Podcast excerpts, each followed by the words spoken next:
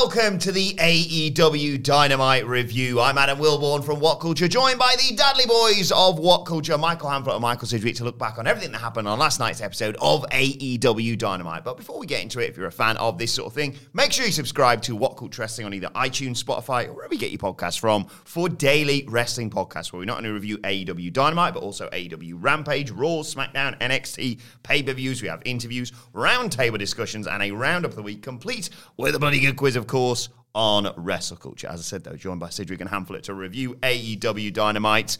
And I think the word of the day, Michael Sidgwick, is momentum. Momentum is, in fact, the word of the day. Look, if there wasn't literally one flaw, flub, or wonky moment in every match except the trios, which was really compact and fun, this would have been a 10 out of 10. It was merely an 8.78 if we're going on the pitchfork scale. they did the hard bit. They flubbed the weird bits, like two genuinely, really experienced and respectively great pro wrestlers in Malachi Black and Dustin Rhodes had a few wonky moments in their match. That was the odd bit that just you can't account for. They did the hard, nigh on impossible bit, AEW, in that they maintained the eu- euphoric, white hot feeling that is this product at the moment. It was in that way the perfect follow up. Loads of interesting new directions were teed up but it wasn't just a table setting episode.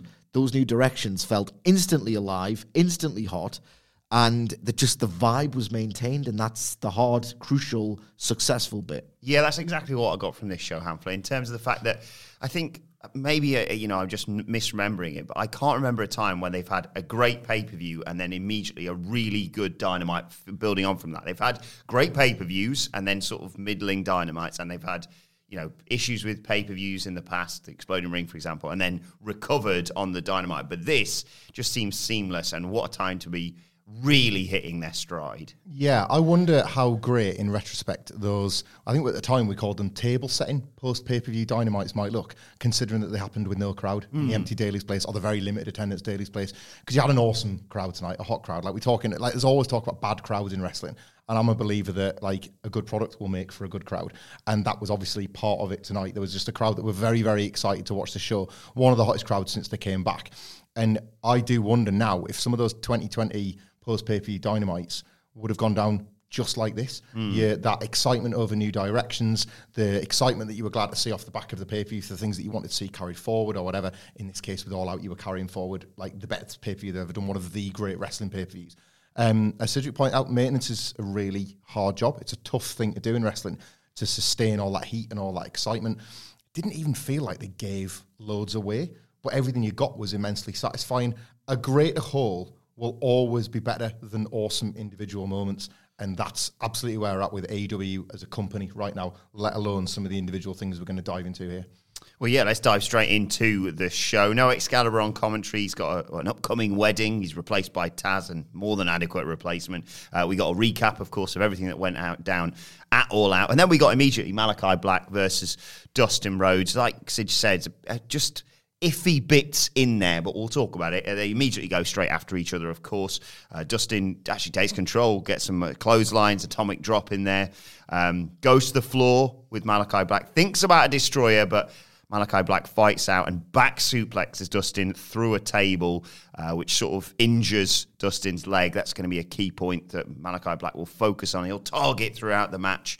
Um, later on, once Dustin's got back into the ring, beating the count, Black puts him in a choke, transitions wonderfully, rolls through into a heel hook. Uh, Dustin has to fight and get to the ropes. Um, and then as he's trying to recover in the match, uh, Malachi Black kicks leg out of his leg. Um, Dustin goes for, I think, a hammer throw attempt or something, collapses on it. Uh, and Black does the whole, are you not entertained? Which gets a great reaction from the crowd. Uh, Dustin does eventually, you know, fight through the pain, hits shoulder tackles, hits a snap power slam, gets a near fall. Black gets a near fall from a running knee. Uh, and then Black goes to the outside, goes under the ring, and pulls out Cody Rhodes' boot. He brings it in, he taunts Dustin with it. This fires up Dustin yet again, hits that drop down right hand. Canadian Destroyer, great near fall off the back of that. Dustin goes to running Bulldog, but Black counters it. Uh, earlier on in the match, he'd exposed the turnbuckle. He sends Dustin Rhodes into the exposed, exposed turnbuckle, nails him with that spinning kick of his. Blood all over Dustin Rhodes' mouth uh, and face. And Malachi Black stands victorious yet again. What do you think, Hamflett? I like that this match. I like this match more for what AEW is than what this match was.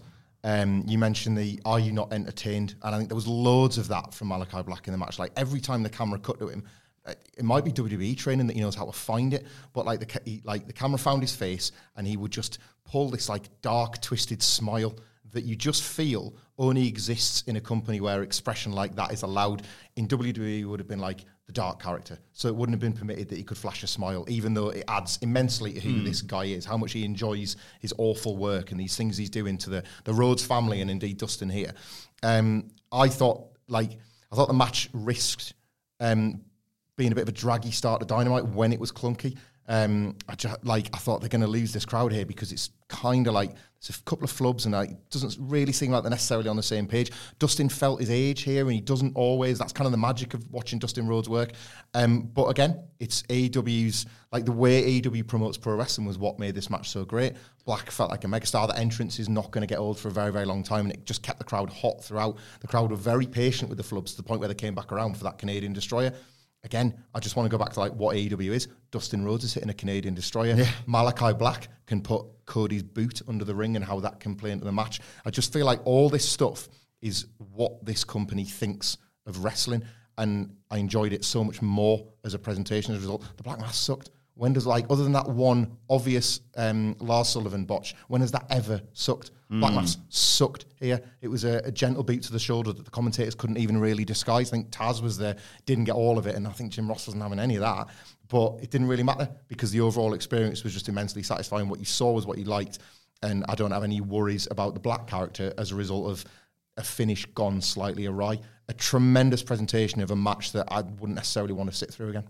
Uh, yeah, it's just an execution issue. The story was tight, in theory, like really logical, really well done. A lot of lovely details sprinkled with the boot. Um, Dustin Rhodes fighting through a dead leg. He sold it tremendously to hit the destroyer. Did in fact make that great near fall because it was like, what else did he have to do? He was Dustin Rhodes. He fought through that pain. He bit through it. Did an actual kill shot of a move, and it's still not enough. Like all of that in theory builds Malachi Black, but the issue was the the issue was with the execution. Ultimately, everything that they laid out was almost perfect. The bit where uh, almost would have worked if Malachi Black had just been on the wavelength of Dustin Rhodes when he was meant to like cling onto the ropes and rebound, and Dustin Rhodes wouldn't have looked like a tit. I hate saying that he looked like a tit, but he did look like a tit when he did the Phantom Scoop Slam. It would have looked awesome if they had timed that perfectly, but because it was so acute in its ambition, he looked silly trying to pull that off. The Black Mass sucked. There are a few other like just rope run wobbles, but again, it's all in the execution. And here is a macro issue that AW encountered here and has encountered in certain other situations in the past. We saw it with FTR and Santana and Ortiz. We see it quite often on these television shows because they don't run a house show loop and they didn't do this before the pandemic either. What every promotion in history pretty much has done, and most still do, is that they do road to shows or live events wherein they can get the two wrestlers in the ring or the two acts in the ring, allow them to get their match, get their chemistry, get the muscle memory, and then they can have it on telly. Ironing they out kinks, isn't it? Iron out kinks, um, and they can do that on pay per view or on television. AEW doesn't do this, and not for the first time. This philosophical idea, and a great idea. Don't burn people out. They let the wrestlers have a much more lenient schedule that allows them to theoretically go full pelt when it counts when the cameras are on. Maybe it's not the best idea and a balance needs to be found because we see a lot of new combinations of wrestlers entering the ring on dynamite and this plagues the experienced you can't find a more experienced pairing hmm. than malachi black and dustin rhodes on this roster unless it was like Jericho versus Dustin Rhodes. But you get what I'm saying. And this often the byproduct of the schedule is matches like this at times, but it says something about how hot the Malachi Black character is that ultimately very little of this mattered. Uh, that was followed by a promo video from the Lucha Bros. They said their championships cost them blood, sweat, and tears. Fénix says finally the tag titles were the best tag team in the universe. And Penta says anyone who's willing to suffer has to take a shot at them uh, and take them from them, basically. Zero miedo. Uh, and then we get a video from Eddie Kingston, calls out Miro for his cheating, of course, in their match at All Out. He says, if you know anything about God, he has no favorites. When it rains, it pours on the wicked and the righteous alike. Uh, Miro says, Eddie couldn't handle the heat when he realized that you can't hurt a man chosen by God. He's going to offer Kingston's broken bones to his wife and his soul to God. Yeah, just run it back, Sige. Yeah, run they run the promo back, and it's still awesome. so run back the match and do it in Arthur Ashe. Yeah. switch the title over to Kingston. Have the sentimental run quite short lived, I would say, because realistically, what you want out of a babyface like Eddie Kingston is to totally capitalize on his wonderful babyface qualities by then giving it to a heel. That's personally what I would do. We might we might delve into this maybe over the weekend. We've got lots to discuss with AEW. We still haven't really settled on a topic for us to, to sit down and chat about. But maybe it could be someone like Cole, or does that diminish it? But, you know, it's weird because it's the TNT Championship. So my WWE brain goes, well, mid card title, but it's obviously not a mid card title. It's you know they've discussed the fact it's on a par with it. Could it be someone like Cole that as a, an instant elevation of like, oh, I'm really happy that you're happy that Eddie Kingston's got the title, but Adam Cole's going to take it off him, and you have some promos between the two of them as well. Yeah, that would be awesome. It would fold Eddie Kingston back into the orbit of the elite because that kind of fizzled out unsatisfactorily. Yes. So yeah, why the hell not? But there's too many over guys. It's a luxurious problem. It's a selection headache that I've talked about. We get this tweet often with the news as well of like, is there too many good guys bottleneck at the top? And I was like, I'd rather that than me and Ben Roy on Monday going, who's Lashley going to face at Extreme Yeah. Rules? Because there's no one there. I've got your opponent for taking Eddie Kingston's title, Jon Moxley. Oh, He's taking I it home, he's taking it home to Ruthie, and Moxley's taking it away. Ah, uh, my lineage, we were talking about this in the office earlier this week, would be Miro, Kingston, MJF. But MJF looks like he's got two other programs potentially here. Uh, three were kind of, three were built four were teased. But we'll get to that imminently. Yeah, CM Punk uh, was out next. He was uh, cutting a promo following his, his return to the ring, of course, at All Out. He thanks Darby Allin, he thanks Stings, he thanks the fans. He talks about wrestling being like riding a violent bicycle. He's back. He gets a "You still got it" chant. Um, he You kind of hated it. he um, is excited, as the rest of us, about Jon Moxley versus Minoru Suzuki later. He says he's going to be watching as a fan. He spies uh, Aunt Linda in the audience, who rate the one who raised Brian Pillman, of course, calls her an angel. Uh, he's. Uh, you know, he's talking about all the people that arrived at All Out, listing all these newcomers. Uh, obviously, big yes chant for one Bryan Danielson. He said the first first person he texted was uh, his wife April following the match, and she asked him what's next. So he decided to live, leave it up to the crowd. Uh, you know, names are being thrown out. Moxley's name is obviously one of the ones you you, you hear, um, but. Before he can get to what's next, Taz gets on the mic. He's on commentary. He interrupts. Uh, he says, Look, he's tired of this BS love fest that Punk's been putting on.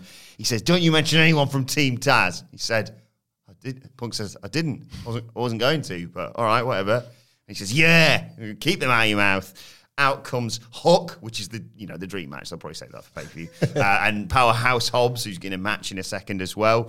Um, he is very excited. He mentions Ricky Starks. He says, "Send Starks," um, and he says, "He says basically, well, send whoever you want. Beat me if you can. Survive if I let you." Where have I heard that before? What did you think, Hamlet?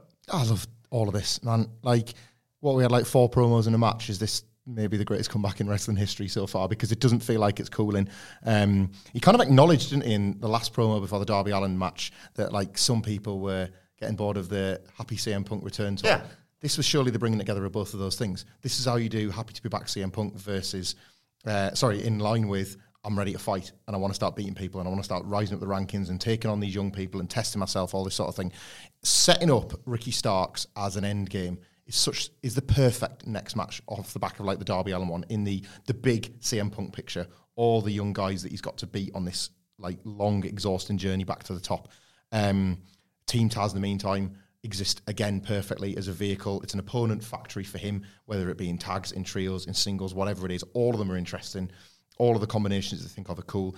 Um, I thought the interplay between Taz and Punk was clunky, but again, like AW fosters this sort of like conversational style. They can talk over each other and fans will be with it. I even think, I said this to you in the office morning, I even think internally they were worried that the messaging didn't cut through because like Tony and uh, Tony Schiavone and Jim Ross brought it up later on, like apropos of nothing. And it was just like somebody in the headset said, I think we need to make it a bit clearer that CM Punk's feuding with Team Taz. But they got it across. Hmm. And again, like the lack of exposition was so pleasing. AEW have shown themselves to be the actual gatekeepers of pro wrestling rather than telling you with a network with all the brands on the WWE. You've got CM Punk said, like, I've got a lot of respect for you. And then later on said, beat me if you can, survive if I let you. He didn't say, I remember watching you in ECW and you used to say, Yes. beat me if you can, survive if I let you. And I'm going to do that because I'm the voice that it was just like, everybody knows what's going on here. You know, this was off the back of CM Punk referencing Aunt Linda in the front and Dark Side of the Ring. And like, I'd like to get to that later on as well about like where that sort of factors in elsewhere. But all of these things, this keeps coming up. Um, it doesn't matter where you worked before. The the company is going to trust the audience to know what people are talking about, or speak to somebody else that does, or listen to a great podcast like this one, just to help like all the gaps get filled in and they never patronize you with that. So I love what they set up in kayfabe, but again, I love that like this is the environment that a CM Punk should be in. Every time he interacts, this was just the same as with Sting. Every time he interacts with somebody that you just never imagined he was interact with, like now a Taz, and then at the complete opposite end of that, a powerhouse Hobbs, you just get this little like gooey feeling, like, well, I never thought that would happen. Like you thought it was Sting because the two legends coming together. It's not. It's CM Punk versus about forty guys, and it's just so cool that they've got it, and this is the perfect playground for it. Loved it. I said this on Twitter, but the mega fans will forgive me. And speaking of mega fans, I would like to extend the happiest of birth birthday wishes to Yeah. Matt Rains and Sarah. Two thirds of this podcast would love to say happy birthday to Happy him. birthday, Sarah. I hope you both have absolutely phenomenal days. I'm sure this uh, dynamite helped to elevate your mood.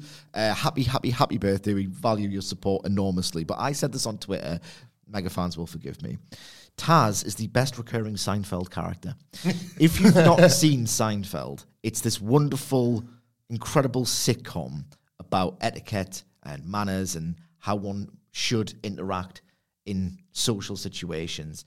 And people who do not do it just sends them off. It absolutely sends the characters off. George costanza most notably. It's an absolutely wonderful source of comedy. Jerry seinfeld put it more succinctly than i ever could. People getting angry is funny. Mm. It just when people lose their cool instantly it's just hilarious. Taz is absolutely hilarious, and it works so well in the context of episodic wrestling TV because it's meant to just drive conflict. Sometimes it's convoluted, sometimes it's wonderful, sometimes it's sudden, sometimes it's obligatory, but that's what it exists to do. It's for titles, but yes, it's American soapy TV. You have to drive conflict. Is there literally anybody better at Taz at doing it more quickly and more convincingly? Hmm. He's such a short-tempered guy. give me a mic was thrilling, wasn't it? Yeah. Jr. Give me a mic. Like he was like sick of this from CM Punk. Like His fuse is so short and he's so genuinely easily rattled, and it's wonderful that he can make a mortal enemy out of anyone when he does when that person gives him the most perceived slight. I'll, I'll kill you and I'll set my goons on you, prick. So Taz is perfect, perfect in this role. Who should I face next? He's talking about people. There are people in Team Taz. It's fantastic because he was talking about and like I was like this bullshit. Like any use of that word's fantastic. And you had, and this is a wonderful again, it just feels so real, even though it's this corny fabricated universe. CM Punk has been on Twitter well before he signed, saying Dobbs, Hobbs, Starks, and Taz remembered that because there's a real world that they are all completely in tune I need to with. mention his son. Yeah, yeah, Left his son out, absolutely, like, uh, left hook out. absolutely. So when he was going through these days, he goes, ah, keep Team Taz out of your mouth. He's like, well, I didn't say anything. On social media, you have. yeah, Twitter. Dick. Like just ah, absolutely class. The prospect of the food is great.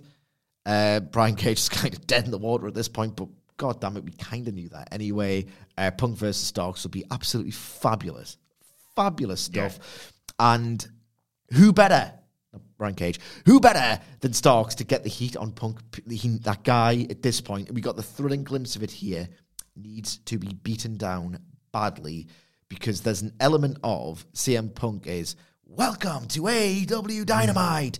And I love how they know how it's coming across because you want to have your cake and eat it too. Of course, you're going to get CM Punk to just talk about anything, it's going to pull ratings.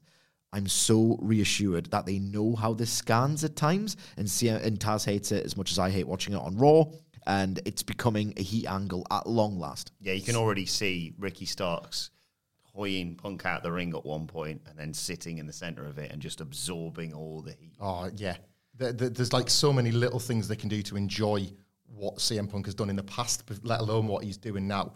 And again, like we talk about, like shared universe storytelling in AEW all the time. Who else but um, Darby Allin and Sting could CM Punk pick as better partners for dealing with Team Taz for that one trios match? We've already said that this is going to be this alliance that exists now. You would everyone has friends in AEW, but there's a logic to why you would go back to Darby and Sting because who's put Team Taz in the place better than those two? Yeah. It's a perfect alignment. Uh, promo video from Santana Ortiz talk about being the best, the best, the best, and you could feel that they actually felt it now, having defeated FTR. It sparked something within them that victory. Now they're going to turn their attention to the rest of the tag team division. Then we're backstage with uh, the uh, newly signed Ruby Soho, who's talking about her open challenge. She basically didn't want people to think she just got lucky winning the Casino Battle Royale at All Out. In comes Britt Baker and her entourage. Uh, she says, Soho, you're just a flavor of the month. And uh, so he says, Well, let's not forget, I'm one of the people who helped you break into this business. She goes through all of Baker's nicknames and says, I think it's that's a defense from you know showing people who you really are. Baker comes back with a zinger saying, Why don't you just run away to catering where you've been for the last few years? And uh, Hayter's there, obviously squaring up to her ahead of their match. And uh, Ruby Soho tells Tony Schiavone, I know she's your girl, but I'm going to whoop her ass. I loved the runaway line and how they've tied it to heat because that's what pro wrestling functions to do. At some point, because I'm pedantic, I grow weary of, oh, I've got an interview, and just out of shot, it's the person you're having a feud with or a match with. Deeply contrived pro wrestling stuff. I want the show to be a 10 out of 10 every week. It can be a 10 out of 10 most weeks. I would like to see them have a little bit more finesse about the way they engineer the conflicts Shouldn't and build the getting jumped from the matches. front. Yeah, Yeah. I know what I mean. Like it's just if you in your head pan out, if you if your eyes are the camera, which they are, if you pan out and just lean back, you can see them just waiting hmm. next to her or like rushing like on the. Sh- Come on, like get a little bit cuter because it's a bit American telly, and I hmm. think Dynamite mostly transcends American TV wrestling. So when you I don't know, maybe that's just what wrestling is. But I expect a bit of a higher standard. What do you reckon? I think that's a reasonable criticism because I don't think this is the first case of it. Um, this is, you know, something we still hope that, the, that Rampage will help solve, but this is a holdover from the there is too much stuff for two hours of dynamite. So you would pack in stuff like this. You would like, often it's really economical, but there's sometimes where it crosses over from being economical to too silly. And I think that's a, like a perfectly rational complaint, even when you like the wrestlers involved or the I love the you delivery. know, like the Yeah. content is fundamentally good, but yes, I agree with that. Um, always like shoot higher, like standards. The AEW is as good as it is because we've all got some standards again, and it's a nice thing to to celebrate. Um, so my thoughts on this mainly extend to the match. I guess Ruby Soho, and it's smarter than like I imagine a lot of people would have given them credit for. She and you could feel it here, and then again in the match. She is right now so popular they have finally found somebody that can make Britt Baker a heel. Yes. Like they, since she's won the belt, they haven't managed to do that. And it may like this is the first time where somebody winning one of those battle royal opportunities really feels like they're capitalizing on that because she's hot and popular, and that's going to really help Britt Baker in this feud, this cycle. I can't say it's going to continue. Like DMD's just this over machine of a thing. But for the short term, at least, I think she's going to get booed. And great, because you just want that for her, I think, as much as anything else. It's going to help the dynamic of the match. Still, still, that's down to Ruby Soho, not the Casino Battle Royal, which is still dreadful, as we all agree on. Uh, right, then we get Powerhouse Hobbs versus Dante Martin, and this played out as you would probably assume it would in terms of Dante's speed and quickness and you know athletic ability allowed him to sort of dodge and get out of the way. He drop kicks uh, Hobbs and sends him out of the ring at one point, but then yeah, it's Powerhouse Hobbs. The clue's in the name. Uh, Dante Martin goes for a dive, gets caught, gets sent into the ring post, gets thrown into the barricades as we go to break. When we come back, Dante finally fires up, hits a shotgun drop kick, running senton, gets a near fall. Hobbs goes to the outside. Dante goes for another dive, but this time Hook uh, jumps up on the apron to prevent him doing that. So Dante decides to flip over Hook to land onto Hobbs. Looks spectacular. Um, Dante looks like he might have an opportunity, He gets Hobbs back in the ring, hits a running kick, uh, but then Hobbs out of nowhere grabs him, hits a massive spine buster. One, two, three, Michael Hamflett. just class. Uh, The work was really good, right? But this is what happens when you do the work. And I, I just wish that every wrestling fan that for whatever reason still aren't watching AEW would just watch AEW because this is what happens when you do the work. Dante Martin ran Kenny Omega frighteningly close for a few minutes and felt like came up short. But you remember that. One of AEW's problems for me has been that often you are really, really invested in somebody and then they kind of disappear off the face of the earth. And maybe that's on us to watch Dark and Dark Elevation, but you are being told if they're not on Dynamite, then you enjoyed that, but they've gone away for a bit. They've not done that with Dante Martin. He had that video package the week after, and now he's here again. And he's in another losing effort. But the strength of falling short against Kenny Omega and the video package that followed that has basically only furthered to put over Powerhouse Hobbs. Nothing is wasted here. Dante Martin doesn't feel like a multiple time loser. He feels like a guy with all the talent in the world that he's just waiting to put it all together. And Powerhouse Hobbs is moreover as a result of just interacting with him. And they're trying to line up Team Taz for CM Punk, so they've all got to feel credible. You've got inevitable tag matches. Like Dante Martin can have loads of singles matches that ultimately set up tag matches. This is a company of alliances. So one of these days, Top Flight are going to have some receipts. And that's going to be cool as well.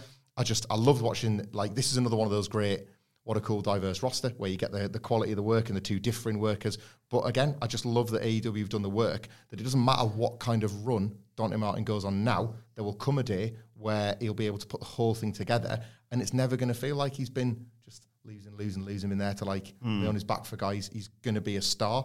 And I just, I, was, I just found that so effective and so refreshing against how WWE 50-50s everyone in oblivion. I know that seems like a dated take at this point of AEW we've been doing for years, but I just think it bears repeating because I think it just made this experience so much more enjoyable. But, but, but, but Powerhouse. I love him. I've, I've got like that theme in my head all day. Yeah. That's the kind of thing that this performance does. Um, this is class. This is genuinely class TV fare. Dante Martin is also exceptional. His ability, like his physics defying ability, his incredible ability played into this match so wonderfully, and not just on offense, like when he was dragged from the second rope and he was just hovering on it and smashed into the post. That was great. Even when he gets flung into the ring, he made Powerhouse Hobbs look like literally such a powerhouse because he somehow could control his body into like it didn't look messy at all. He just flew through that middle and top rope, and it just made Powerhouse Hobbs look so powerful. Like he was in literally total control of his opponent. That was great, and it's not just his athleticism, um, Dante Martin, that got this match over. When he got trucked, like I generally thought, oh, that was nasty. And I looked at his face to see, is he okay? And then because I was drawn to his face, he just looked like, oh, my lights have been, I've been knocked spark out here. I've been knocked clean out. That was great. His comeback was great. His levitation is just impossible. Um, this is lush. And what was also lush about it, and I don't want to bury Brian Cage for no reason, but instantly, because of the wonderful sequencing of this show, that again, on the whole, just raced by in this beautiful way. Clunky at times, but in terms of the momentum, it was beautiful. Because Punk is now doing something with Team Taz, because it's Punk, I now feel so much more for Team Taz than I did two weeks ago. And that helped enormously. Like, that's the difference. I'm sorry, I don't want to bury the guy for no reason, but I'm trying to make a point here. That's the difference between a Punk and a Brian Cage. Uh, we get a promo from Dan Lambert, again flanked by Men of the Year, but this time they're not in a ring or in the ring or backstage. They are up in the stands. There's a spotlight on them. I really like that as a dynamic, actually. Um, they're in a box, effectively. Uh, he congratulates AEW on bringing in a bunch of five foot eight, 180 pound people to distract from the truth, which is that this company only has two real men wrestling in it Scorpio Sky and Ethan Page. Uh, and he concludes by saying, Together they will scream their truths. So if there are any tough guys who'd like to shut them up, they better do so soon. I'm going off Dan Lambert. I'm going off him. His delivery's still very good. It all feels a bit inessential in one note. I don't know what it is about him. I just feel like the the charm of the shtick is waning rapidly. I don't care about the destination. I couldn't sit here and fantasy book that much. I mean, everyone's got the same idea: Archer and Suzuki versus these guys because they've attacked Lance Archer previously. I don't know. The charm's just wearing thin for me in a way that I can't really articulate. Get to the point. get to the point. I mean, I still got a lot out of this. So I had like a great time with this. Uh, I agree as well. The staging of it is tremendous. They did it on the buy-in as well, isn't it? And it, like just looks superb. Um, I love the idea that Dan Lambert is saying this about the locker room when he might as well be saying it about Scorpio Sky and Ethan Page. Well, uh, these guys are different. Yeah. Like there is something about, and I used to think this when he was an Impact. There is something about this his cadence, and I, I don't know how he controls it. There's a mate of mine called Matthew, and I'm going to get him to listen to this podcast so it becomes like legacy as it is in our group. In a French class when we were in year eight, millions of years ago, his voice broke midway through saying something. he said the words "page 73" when he was like naming when like, his balls dropped. Aye, we're uh, that sort of that age, and we still can grieve for it now. Every time we make up over pints, he gets that about three pints in. Brilliant. And he's had to suffer that ever since. Dan Lambert controls that. Like he lets his voice go high sometimes. He's like the son of dorks, like that, and I just, I love it. I don't know how he manages it, but I just think it's like. Uh, He's getting so angry that he works himself up and has to bring himself down, and then he gets angry all over again. and I just, yeah, like Sidgwick's right. I think in the the the obvious match that we can all see, maybe still doesn't feel enough. Like, is this really going to be like a long lasting thing? Have they got more in the tank with this? I don't know. Um, but I'm s- still on the hook because I just think he's so great. Um, you wonder if there was no Tully Blanchard around, might he have found his way to FTR or something like that? And maybe that's a part of the problem. Maybe like the fun that I'm finding in the dynamic is not something that's jumping through the screen for other people. But for now, at least, I'm still into it. Right, let's get on to my favourite part of the show. Uh, oh, before that, actually, uh, Matt Hardy said he was going to shave Orange Cassidy's head, and Orange Cassidy said whatever, and I felt exactly the same as Orange Cassidy, if I'm perfectly honest. I, I felt the exact same thing, and I'm not being funny. Don't do hair versus hair. Because you could do hair versus mask with the Bucks and the Lucha Brothers. Like Andy Murray had the perfect take. And I think the Lucha Brothers themselves have teased mask versus hair as a destination. It's the law of the dickhead facial hair. and the law of them looking like complete idiots without thinking they look like idiots. They're going to look like actual idiots. Can you imagine the Young Bucks getting shaved bald? There are no better wrestlers in history to sell that than this incarnation The of hair, the you can see you've got shavy beards. Yeah. Like they'd hate that just Yeah. as much because of all the work they've done to their Beard beards. versus mask. Yeah, Like, you like know, that. now Matt Hardy's got a great. I know he's. I'm uh, I'm jumping ahead. I know he's worn this before, but what the hell is that chain thing that like goes to his nose? And I was like, I sounded like my parents. I was like, what's the point of all that though? I just don't get it. Anyway, I'm getting off topic here. We'll get to that anyway, because let's talk about Maxwell Jacob Friedman and that bloody promo. He comes out, Wardlow's there. He explains, look, he's beaten Chris Jericho three times before Sunday, and then he beat him again. But after the bell, the match got restarted. Extreme bias against him. That bias, of course, coming from the fact that everybody wants to be him. He calls the place Cincinnati. Yep. Not just cheap heat, though, because he says he means every word that comes out of his mouth when he calls this city the biggest dumpster fire in the world. It's called the Midwest because everything in it, such a good line this, is mid. Skyline Chili, mid. The Reds, who haven't won a World Series since 1990, mid. Just like every single person here. And anyone who's got a problem with that, hop over the guardrail and come and beat, beat me up. But you won't, will you? Because you're all cowards and the security in Wardlow. But anyway, uh, he turns his attention to Art Linda, who was called an angel, let's not forget earlier. He says he's, knock, he's, he's going to knock her teeth down. Uh, he talks to the, he talks to the, the, the woman who stood next to her. Calls her calls her Roseanne at one point. Yeah. calls her Roseanne. He comes down. Rosie O'Donnell would have worked as well. Yeah. But he uh, he comes down and he, she explains that she is Brian Pillman's daughter. And he says, Oh, right. That explains your vile looks then. this, of course, brings out Brian Pillman Jr. on the ramp with a mic. He says, Look, listen, Maxwell, jerk off Friedman. And I like you insulting my family. And I don't like you insulting this city. This city breeds badasses like me, like my father, like Jon Moxley. Uh, he talks about, you know, uh, MJF having a silver spoon in his upbringing, what have you. Uh, he says, Welcome to the jungle. MJF just stands there and goes, Let me get this straight, Junior. You thought it was a good idea to go toe to toe with me on the mic. He says, Your drug addicted mother, Methany. to which, obviously, Pillman explodes, slides into the ring, wants to kill him, but it, Wardlow comes in to, to separate them. So Maxwell, the chicken heel that he is, perfectly, is leaning over Wardlow's shoulder, saying, you know what your mom should have done? You know, she could have produced 500, you know, second generation superstars, but she should have done to you what she did with all the other potential siblings that she did, and that's swallow. Then he says, because obviously Brian Pillman Jr. is fizzing at this point, understandably, he says, Wardlow, what are you going to do? You going to help me? You going to help me like you did on Sunday? Wardlow's face, and everyone's like, oh, just, just those more those breadcrumbs, please. He says, go and stand over in the corner and look pretty. And he squares up to Pillman. He's just, his face is just an, really animated.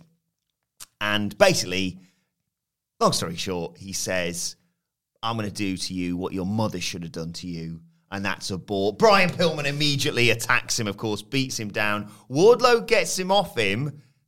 Takes his sweet time doing it, if I'm perfectly honest. Wanders over, get off him. Come on, you, we've all had a good night, lads. Of course, he comes back, starts fighting MJF again, gets him in the corner. Wardlow grabs him, suplexes him. Oh, thank goodness.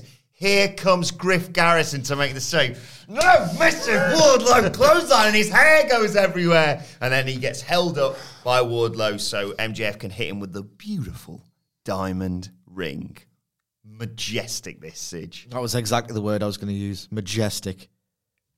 MJF versus Wardlow when it happens, when Wardlow finally has enough of this shit, is going to be majestic. And that's like the far off destination. This was an incredible bit of television. So good that I can't think of a single thing WWE has done this year that was more effective in building a pay per view match.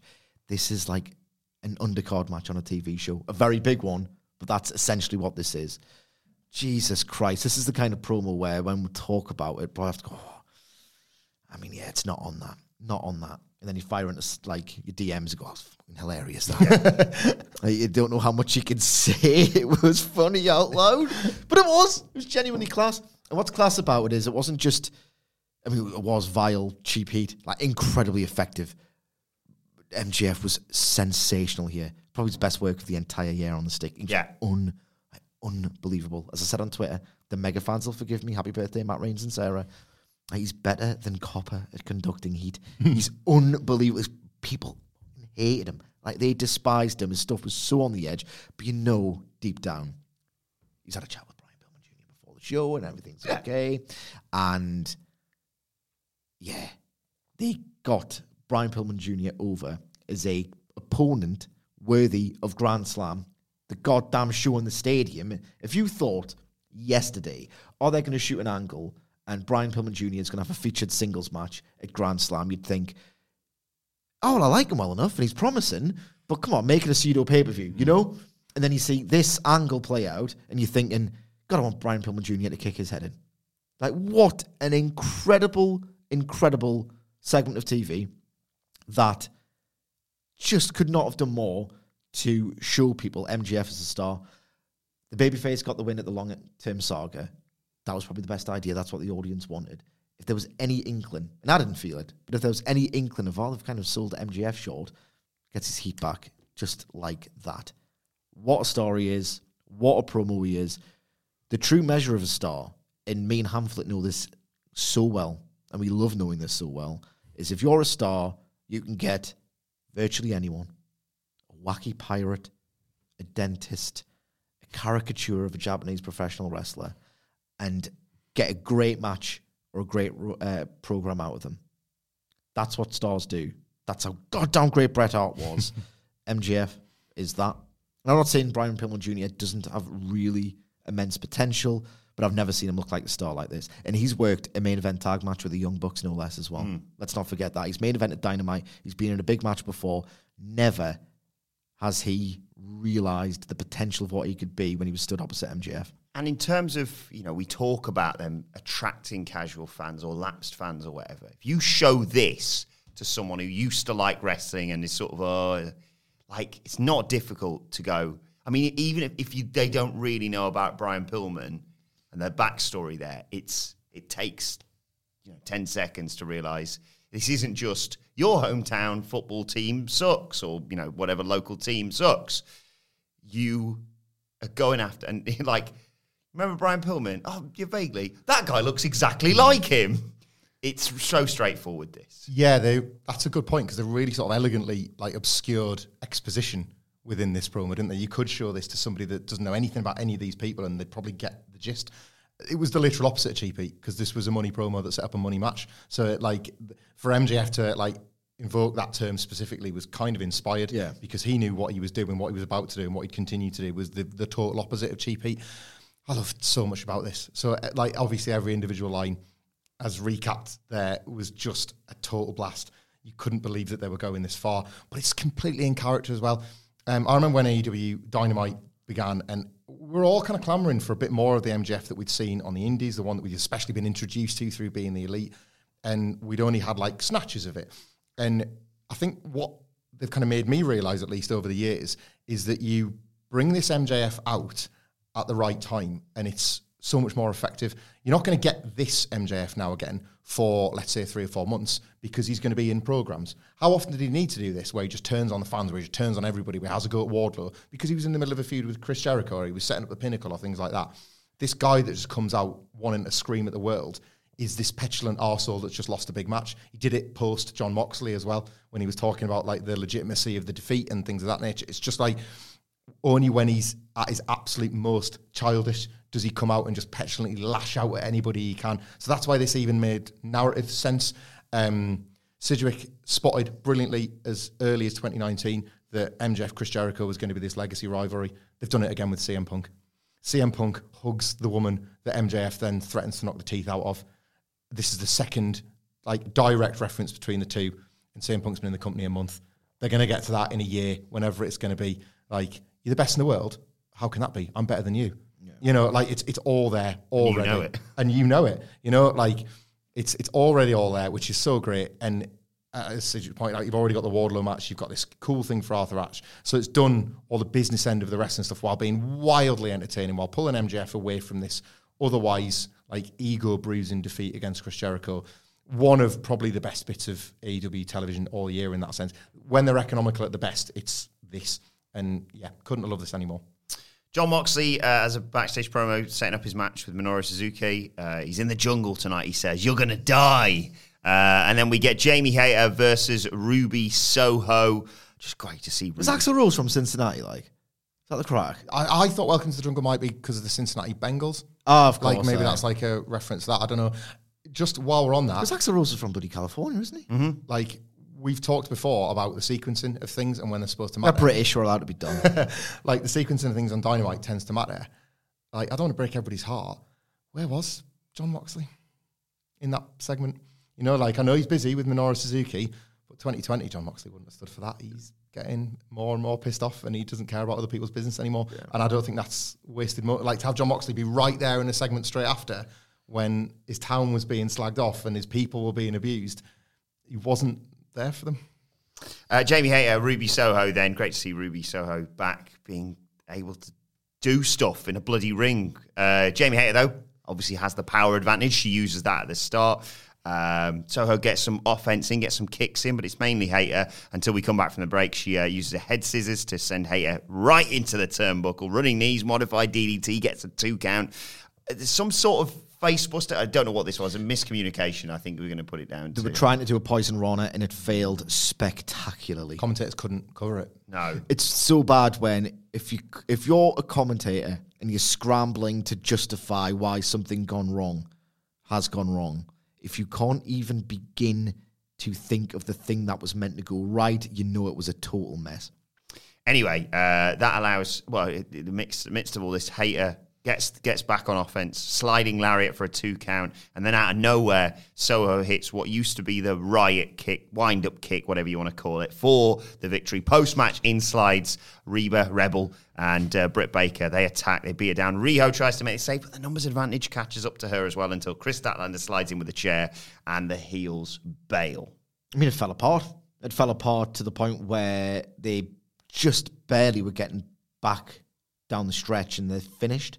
And I didn't think the kick, I don't think I finished looked very good at all. It didn't look, for me, like it was capable of ending a match. It was a shame because there was some really nice work. It was trending upwards before it hmm. completely fell apart. I love when people use the ropes as a weapon it looks like it knacks. It hmm. looks like they are really hurting their throat. Like if we went in and ran the ropes, like people say oh, are so hard and it really hurts. And that's been like sort of drilled into my head for my entire wrestling fandom. So to see someone use it as a weapon, I always think I'm just such a mark for that spot. And Ruby Soho's actual professional wrestling looked really, really good before it fell apart. Like I love just a reversal. Like, I loved the space between moves when she was about to get hip tossed and she was like, "No, you're not doing that to me," and she just dragged her shoulder back. I love little nuances like that. Then it completely fell apart. Uh, the post match angle was what it was. I do not need to see Reba wrestling matches again. It's such an odd thing that they think is good. It isn't. Those are my thoughts.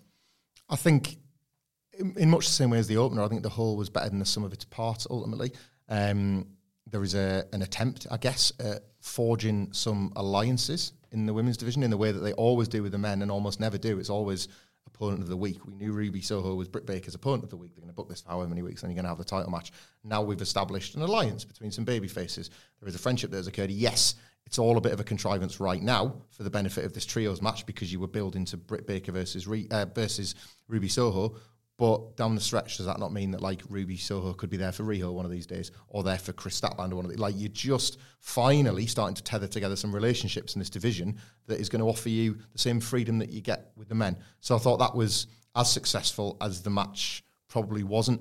Um, for all Ruby Soho was great in parts, those botches, those flubs, those miscommunications cannot happen too often because she's there to be one of the more credible Yeah. wrestlers they've got. It's mm. very important. You know, we'd say this if there was a like a glaring botch in a Serena Deeb match. Some of the women in this division, full of like young raw talents, are there to be the safety net pro wrestlers. Ruby Soho is one of them. So ideally, you don't want too many of these going forward. Otherwise, that like the, that pedigree will start to be questioned a little bit. I think. Hmm.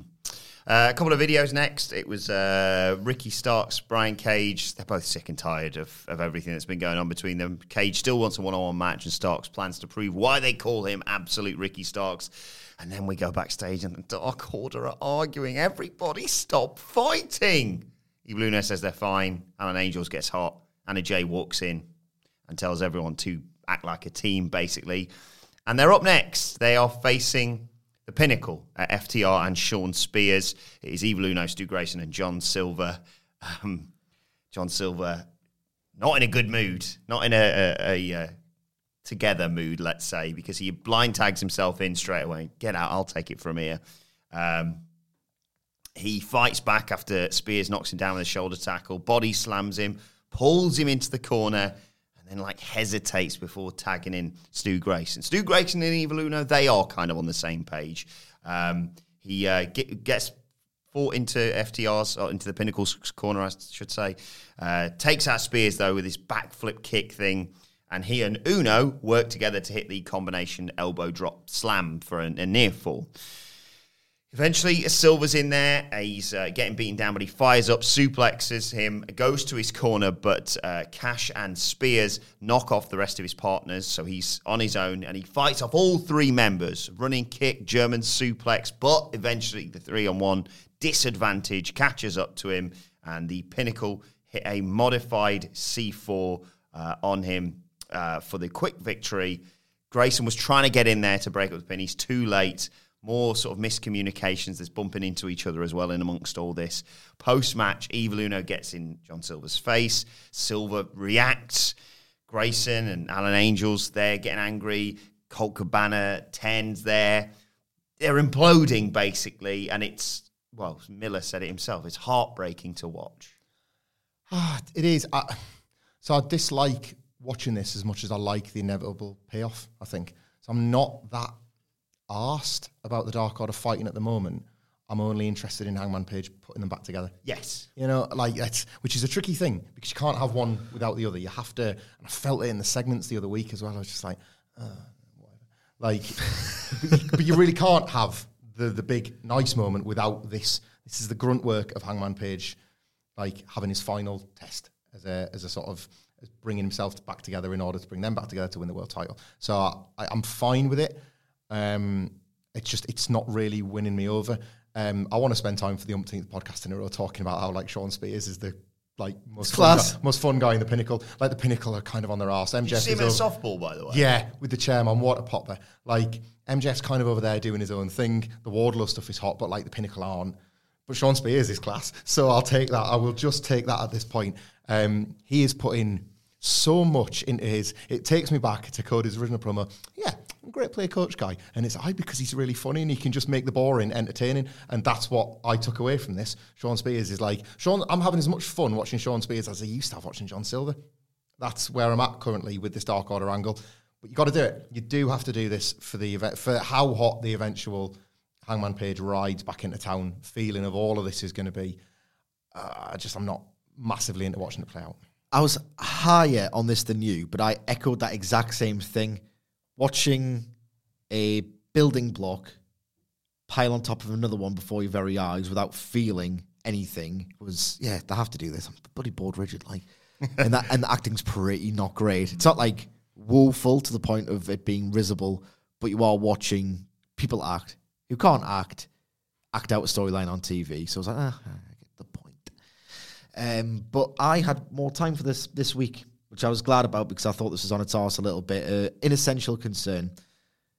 Shawn Spears going, look, look, look, doing a titty peck dance. Yes. I've pissed myself on Shawn Spears rules. Shawn Spears rules and he deserves his flowers. And look at this. It's like, wait, wait, wait. Like, Yeah, I- I need to do my match tick- started two minutes ago, Shawn. Look, I need about titty peck, titty, titty peck dance. Class. The exchanges between Dax Harwood and John Silver were mint. I need to see FTR versus Silver and Reynolds, and in fact, Uno and Grayson.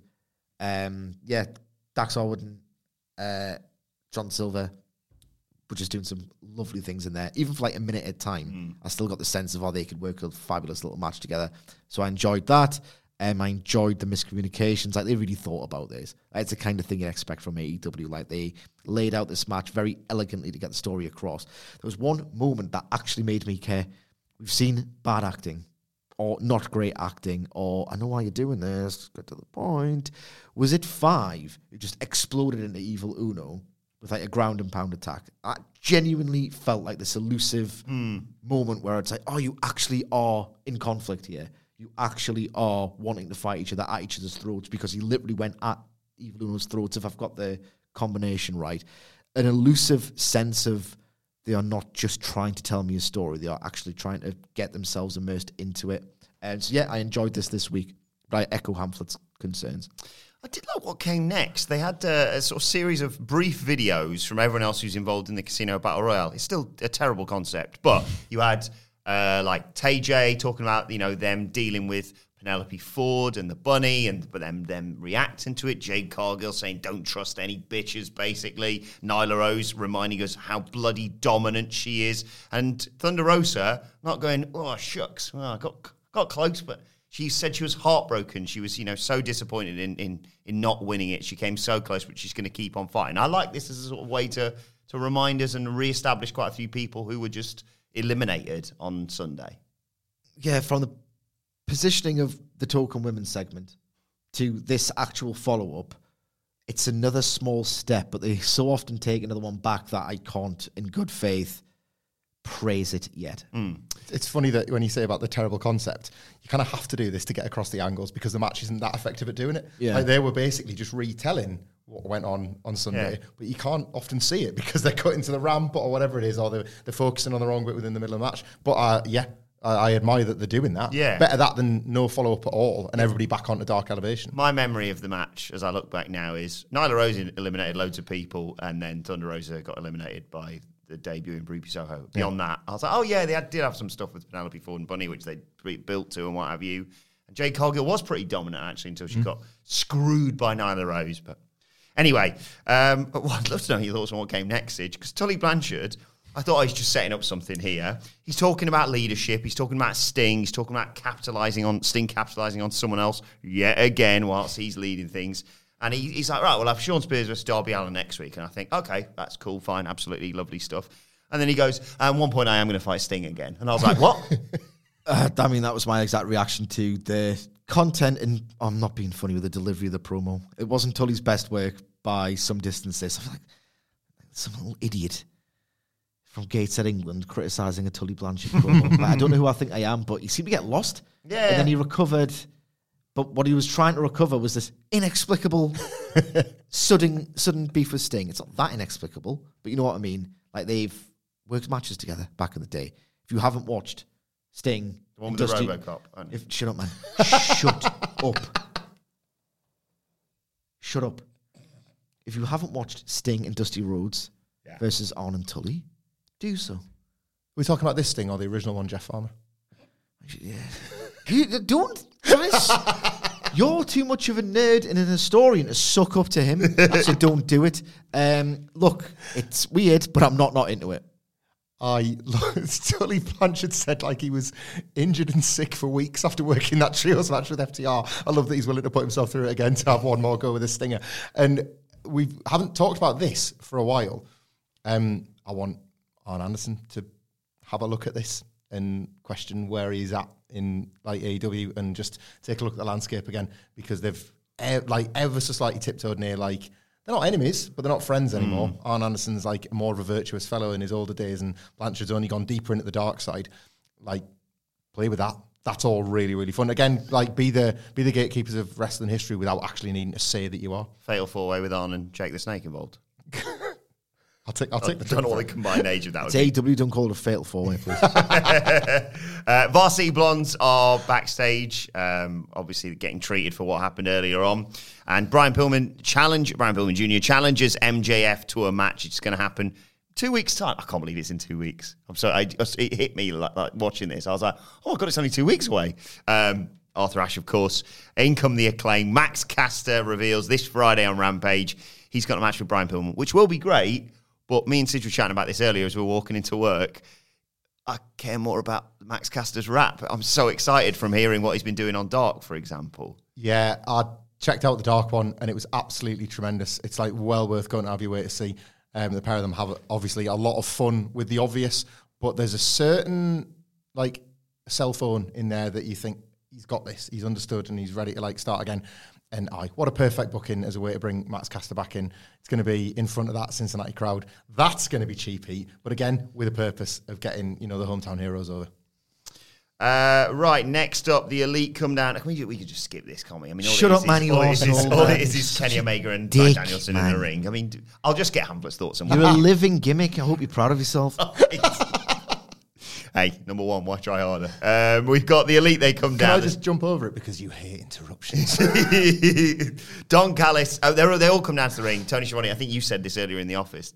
There was a was there an image or something of them shown earlier where he just looked like he did not want to be hanging out. Oh with the no, Elite? Maury spotted it. There was like they were all just like buzzing, just, just glad to be themselves. And Tony's like taking all his like biliousness, biliousness towards MJF and like transposed onto the Super Elite. So he's there, to do this. Don Callis just goes, give him a mic. Right, okay, off we go. Talks about Kenny Omega being number one on the PWI 500. Someone should probably acknowledge him, shouldn't they, Sidge? Um, all out. oh, My pattern. all about the Elite. Did he say something like "Thanks everybody"? Is that like Callis' thing? Thanks guys. Like knowing how much this list pisses people off every year. Thanks everybody. Thanks for your votes. yeah, that was it. Thanks for your votes. he says all out is all about the elite. Uh, Nick Jackson uh, introduces best friend Adam Cole, who makes his entrance. Brilliant. It's just, oh, it's just so great to see him there. Uh, he comes in uh, and he does the whole, all right, story time with Adam Cole, baby, which is inexplicably over catchphrase in this office. I love this. And you think, okay, Baby. uh, baby, what are we going to do? What are we going to talk about? And he goes, actually, just before I do that, walks over to Tony Schiavone and goes, look, I know you like Britt Baker, okay, but if you even look at her the wrong way, I will slap those glasses off your face and whoop your ass, you nerd. And he just keeps saying, get out of this ring, nerd. Go on, hurry up, nerd. Get out there, nerd. Could you be any slower? Yeah. Anyway, he gets to the to the meat of the thing here. He says uh, AEW is the greatest professional wrestling company in the entire world, and it's thanks to the elite. He says, "Look, I may be new to AEW, but I've been elite for a very long time." He says, "For 14 years, I've been main eventing and winning world titles. I'm a once in a generation professional wrestler, and now I'm with the very best. The Young Bucks, the best tag team ever, and Omega, a once in a lifetime wrestler as well." And uh, now, with Adam Cole in their ranks, everyone should thank the elite for being complete. And then he reveals next week, oh, as if things couldn't get any better, he's going to be making his in ring debut, and everyone's going to see how elite he really is. Omega gets the mic. They're all pally.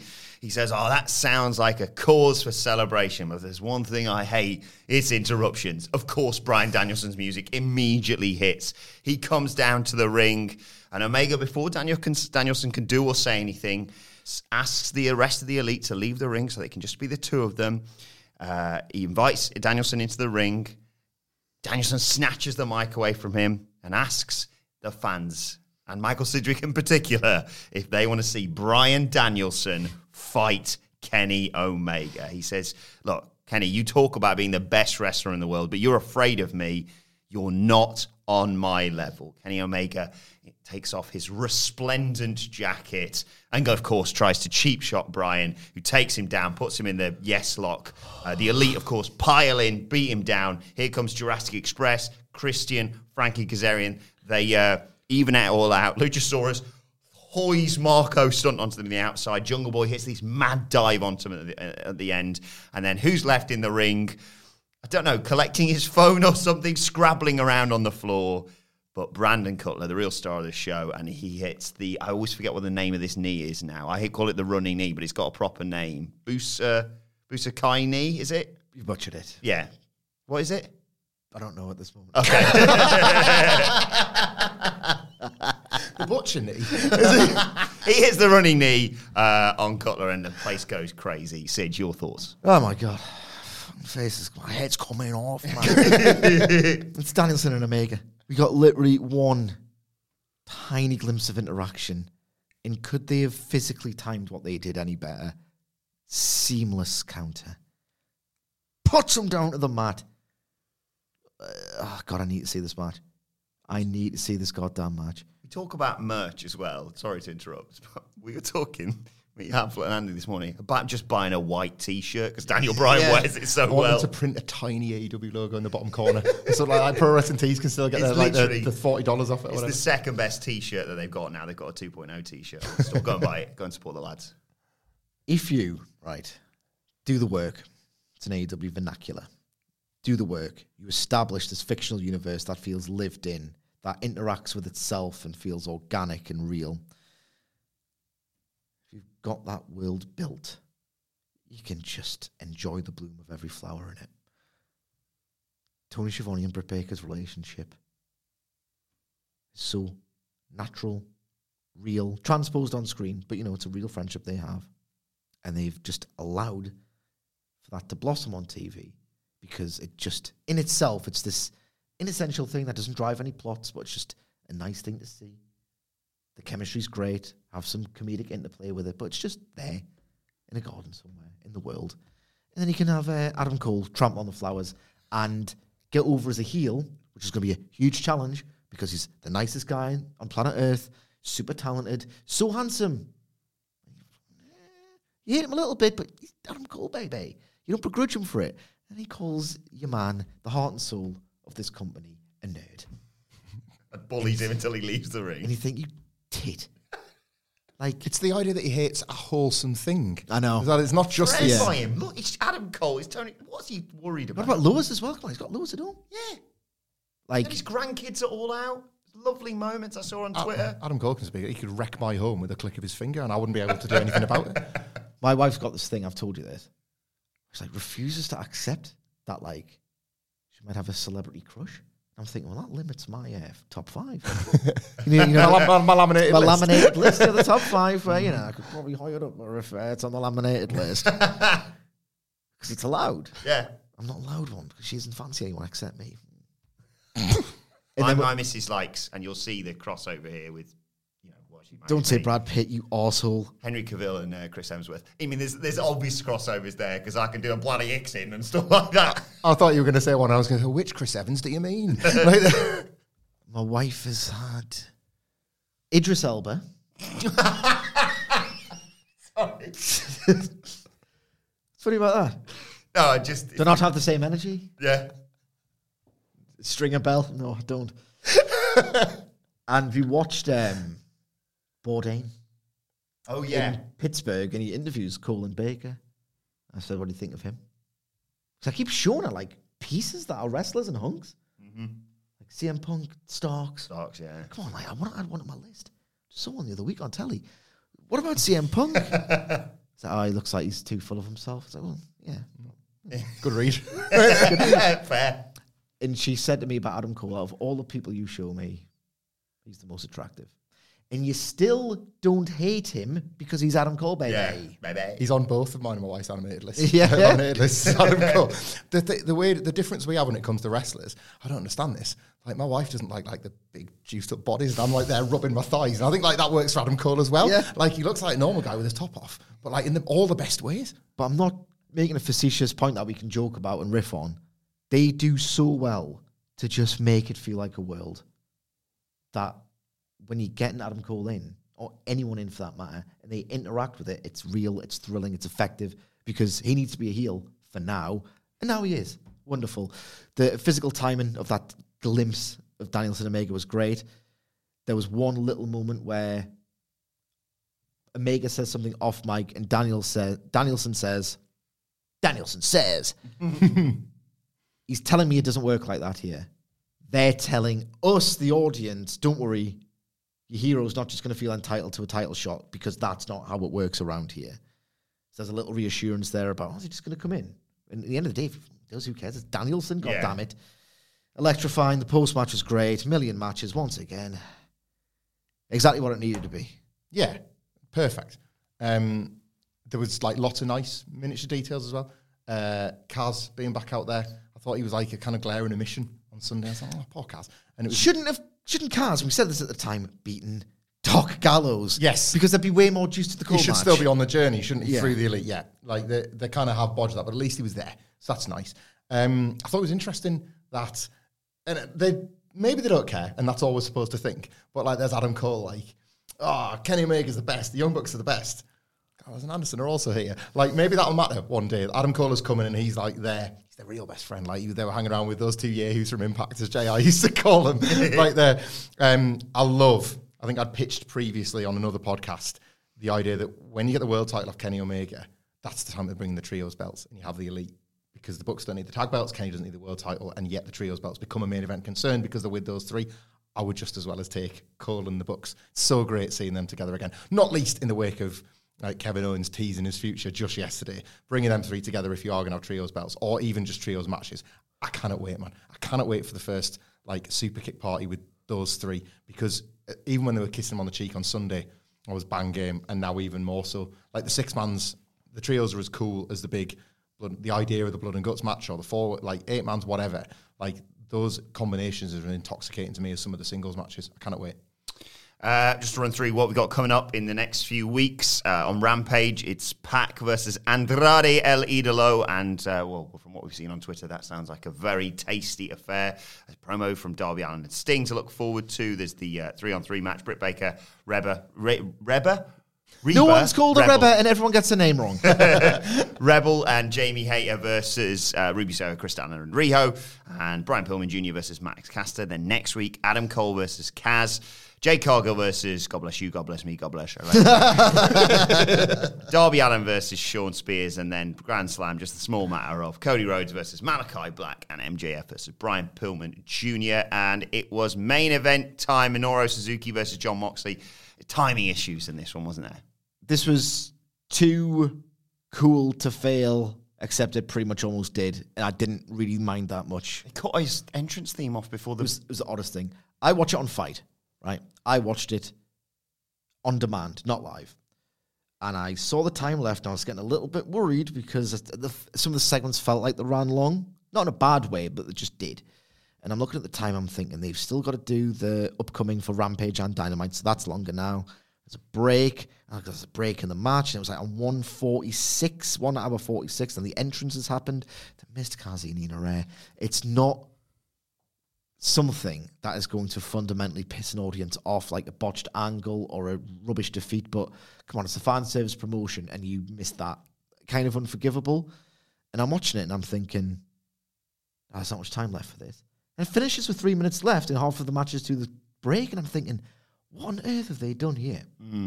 And then, for the three minutes of the broadcast, I see Jon Moxley, our pandemic champion, a guy who realistically, for a lot of people, myself and Hamflett included, genuinely restored and maintained our love of professional wrestling in the year 2020, not just because of the empty experience of the empty arenas, but wrestling revealed itself to be repugnant hmm. in 2020. No company, WWE, AEW, New Japan Pro Wrestling, ROH was probably the best at this, address speaking out adequately and transparently. And Jon Moxley was just a loyal guy who wanted to buy a house for his wife and for his mother, and he was just there for us every single week. Give him three minutes with the Cincinnati crowd. I preferred that to the match, if I'm being honest. There were still glimpses of the magic. Thank God Minoru Suzuki bled. If he hadn't, there wouldn't been that one minute of, oh, this has reached its peak. But Yeah. other than that, it was just weird. But I, generous, but I love what Jon Moxley did for me in 2020. Yeah, I think um, I'll, I'll allow it because of everything that's preceded on this show and timings and what have you. Um, yeah, they batter each other early on, of course, forearms, boots. Uh, Suzuki's battering him, and then Moxley hits him with some elbows before we go to break. Uh, at one point, Moxley catches a soccer kick and bites Suzuki's face, to which Suzuki goes, yeah, I saw what Kojima did to this, does exactly the same, returns the favor. They trade headbutts. They both go down. They hit forearms. Uh, Suzuki ducks under a lariat and puts him in the choke. Goes for the pile driver. Moxley fights out and hits a paradigm shift. Uh, this is when they realize that you mentioned Suzuki's busted open at this point, but he kicks out a one. Uh, there's that spot where he's just reeling off numerous lariats from Moxley, but he's still still standing there. Uh, he hits a running drop kick as well to cut Moxley off, puts him in the sleeper, but Moxley escapes, punches him, hits a big old paradigm shift, nice angle on that to get the victory. And uh, as Sid said, post match celebrates with the crowd. Not what we were hoping for, but entertaining on nonetheless. Would you say, Hamflett? Yeah, and I know it doesn't always make for the best analysis, but I'll always go back to that thing that it should be first and foremost what you feel rather than what you think. And it's obviously subjective, so it's difficult. But I just felt a lot for what I saw briefly in the match and then what I got at the end. mentioned it on the preview yesterday. I did genuinely think this was going to be one of the last times we get pure of heart babyface Jon Moxley because of where we're clearly headed with his character. Even his entrance still looks kind of pissed off with everybody, but you got that end sequence that just gave you that, yeah, that 2020 toast. Um, he won't see it that way in the promos that we're one day going to get. He won't see it that way at all, but it was nice to feel that as a fan. Um, I love their exchange. They're such great natural opponents that even in the short bursts that we got when we should have had longer ones that were cut off by commercials and whatnot, um, I still didn't hate the overall presentation of the match. Same thing throughout, like the overall presentation, good. Deeper dive, not so great, but a hot product. You can you can buy nights like that, and they certainly did here. They, you know, I say they're buying it, they've earned it. Like you get nights like you get away with certain things when you're a hot product and you're deserving of like all the praise and plaudits that AEW are currently getting. Um, I'll remember the Jon Moxley Cincinnati celebration probably more than I'll remember the Minoru Suzuki match, and that's fine because better to have a memory than nothing at all. Uh, a fantastic post pay per view show, though, from AEW, and they're going to follow up with Rampage, of course, tomorrow night, which we'll preview tomorrow. But let us know your thoughts on Dynamite on Twitter at What Culture WWE. Well, actually, they can follow all three of us. You can follow Michael Hamflett at Michael Hamflett. You can follow Michael Sidgwick at Um, Sidgwick, happy birthday once again to Matt Rains and Sarah. Indeed. Follow me at Adam Wilbourn. Follow us all at What Culture WWE. And as I said, make sure you subscribe to What Culture Wrestling, wherever you get your podcasts from, for daily wrestling podcasts. We'll be previewing Rampage tomorrow, reviewing it next week. Normal service will resume. Uh, and later on today, myself, Michael Sidgwick, and Andy Murray will be discussing who needs to jump next from WWE to AEW. So check out that Get the Table this afternoon. But for now, this has been the AEW Dynamite review. My thanks to the Dudley Boys. Thank you for joining us, and we will see you soon.